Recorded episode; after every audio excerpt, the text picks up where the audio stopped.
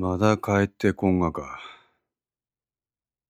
山形邸に張り付いたままの岡田は前方を確認し、車内でコンビニのおにぎりをかじった。ん？彼の車の前に一台のワンボックスカーが止まった。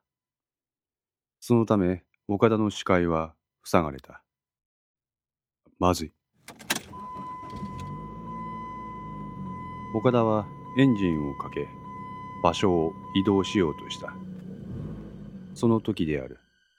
がっしりとした体つきのスーツ姿の男が2人。ワンボックスカーから降りて岡田のそばに駆け寄ってきた。なんや？一人が岡田の車の後ろに立ち彼の車は瞬く間にワンボックスカーと人間によって前後を抑えられ身動きが取れない状況になったのである。プロやな。もう一人の男が運転席の窓を軽くノックした。よく見ると彼の左耳にイヤホンが装着されている。岡田はゆっくりと窓を開けた。何の用や。交代です。あ？すぐに所轄に戻ってください。は？お前ら何年？どこのもんや？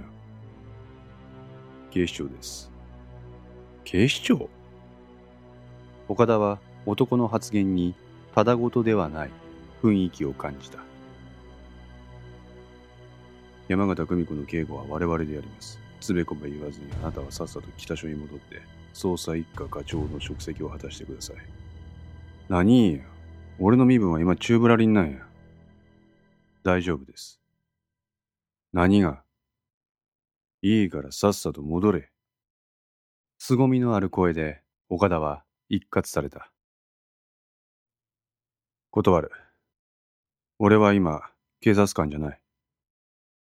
ちっと舌打ちした男は、しぶしぶポケットからあるものを取り出して岡田に見せた。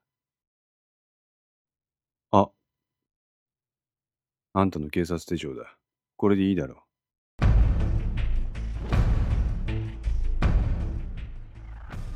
え？なんで？戻ればわかる。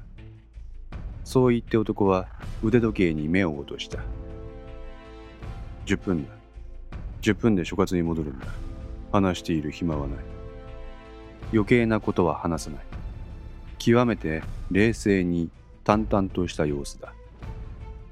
これに岡田は何かを感じ取ったようだ。岡田が警察手帳を受け取ると車の後方に立っていた男がどいた。それを見て岡田は一気にアクセルを踏み込んでバックしその場から走り去った。聞いた通り天の弱なところがあるな。こじらせなくてよかったですね。ああ。男はイヤホンマイクに口を近づけた。岡田所轄に合流。10分で到着。了解。俺ら警視庁まで動かしてんだ。相当でかい山だぜ、これは。自宅の冷蔵庫を開けるも、食事にあてがうような食材はない。しぶしぶ相馬は家を出て近くのコンビニに向かった。なんね急に結婚記念旅行って。いい年こいても何盛り上がっとれんって。彼の脳裏に、すぐると直美が手をつないでキャイキャイしている様子が浮かんだ。うえ勘弁してくれま。彼は乱雑に頭をかいた。ああ、やめやめ。ほっとけほっとけ。そんなことよりも飯や飯。ポケットに手を突っ込んで、相馬は地面を見ながら歩いた。岩崎さん、ちゃんと長谷部とうまいことやってくれとくかな。やっぱりあの子だけに投げるんじゃなくって、長谷部にもこっちからどうやどうやってせっついた方がいいんかな。いやでもなんで俺がそんなに合敗なっとるんやって怪しまれると最悪やしな。あカレーの匂い。何とも言えない魅力的な香りが相馬を誘った。彼はその発生源を鼻で探り知らず知らずのうちに香りの出元の方へと進んでいた。あ。彼の目の前に現れたのは明かりが灯る片倉亭であった。ああ京子ちゃんちか。あれ？相馬は気がついた。いつもこの時間に泊まっている母親の新車がない。彼女はまだ帰っていないのか。きびすを返して彼はコンビニがある方向とは逆の方へ進んだ。しばらくして小さな駐車場に出た。京子の父がここに車を止めていることを知っていた相馬はそれを確認しに来たようである。だっていつもおらんもん。しょうがないがいね。彼女の言う通り父親の車はこの時もなかった。ふーっと息をついた相馬は再び片倉邸の前に向かった。京子ちゃんのお母さんがこの時間に家留守にしとるって珍しいな。カレーの匂いに誘われて歩み気がつくと彼は片倉邸の玄関の前に立っていたどっちもおらんがやったらちょっと顔出してみっか。玄関のチャイムを鳴らすと足音が聞こえ鍵が開けられた。おかえりってあれ？おう。あまね？おう。ちょっとコンビニ行く途中にいい匂いしたから顔出してみてんわ。あそう。カレーうん。お母さんは？え？あの、家の前に車ないからどうしたんかなって思って。あ、今日は遅くなるらしいねんわ。ああ、ああ、そう。あまねってご飯食べたん？ああ、まだや。これから食べれん。家で？なあ。ああ、うちも、なんか親二人とも急に旅行行くって言っておらんげんわ。んで、晩飯どうすっかなってコンビニ行く途中、カレーのいい匂いして、元たどったら京子ちゃんちやったってわけ。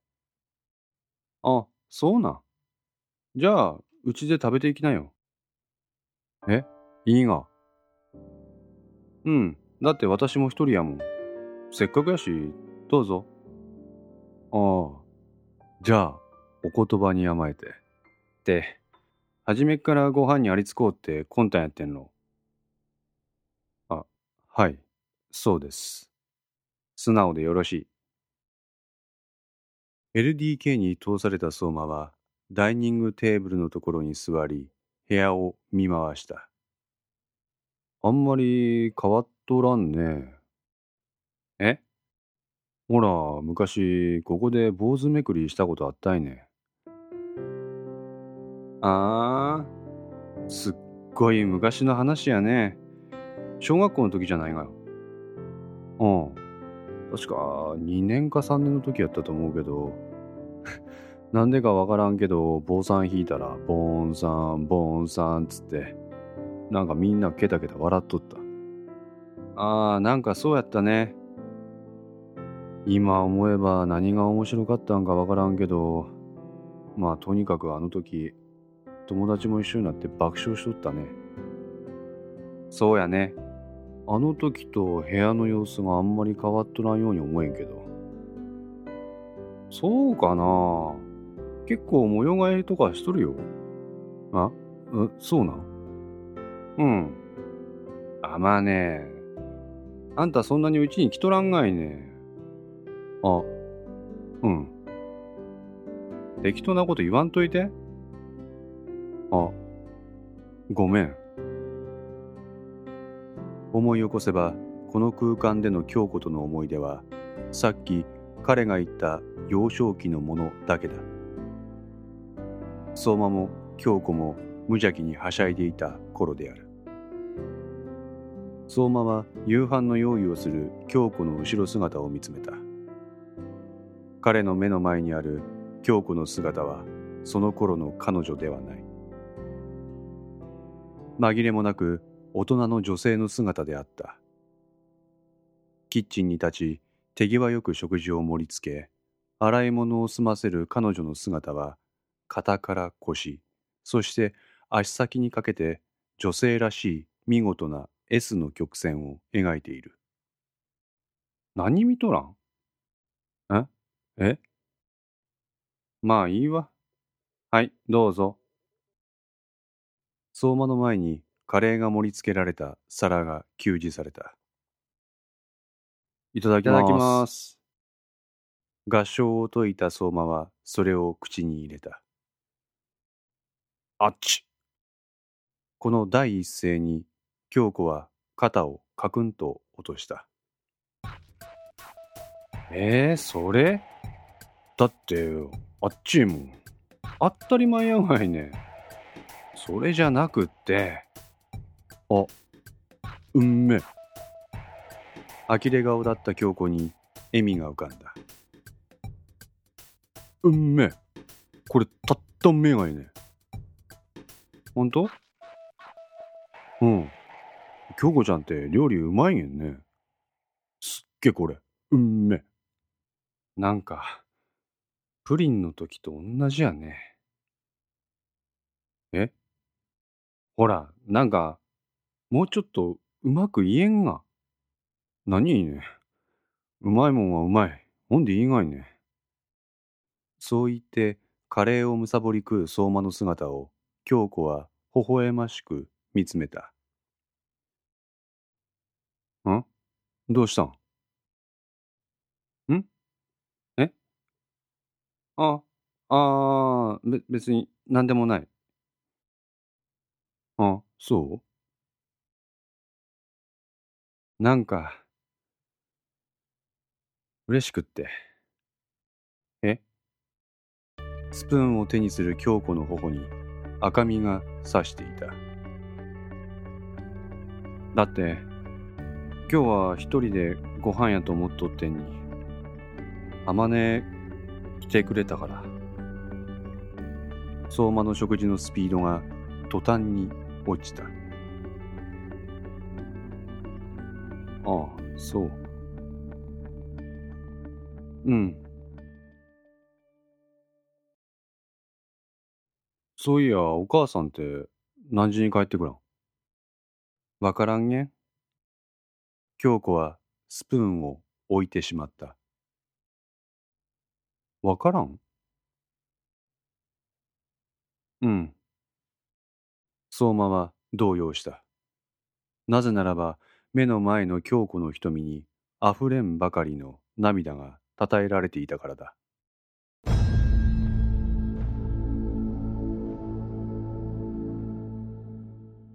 ことの重大さを察した彼はとっさに食事をやめ京子のそばに寄った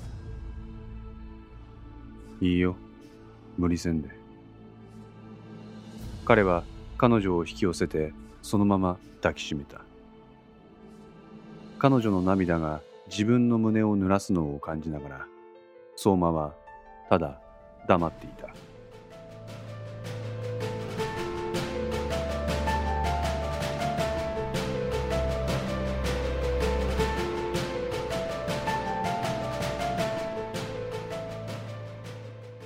この戦通いかがでしたでしょうか？このお話は毎週月曜0時に1話ずつ更新できるよう鋭意作成中です。ご意見やご感想がありましたらウェブサイトのコメント欄かお問い合わせお便りコーナーからお寄せください。皆様の声は私にとって非常に励みになりますのでぜひともよろしくお願いいたします。お寄せいただいた声には実質ですが何かしらの返信をさせていただきます。特にお問い合わせお便りのところからお寄せいただいた感想などはポッドキャストの中でも紹介させていただきます。また iTunes Music Store の中のレビューも頂戴できれば嬉しいです。それでは皆さんまた来週。ごきげんよう。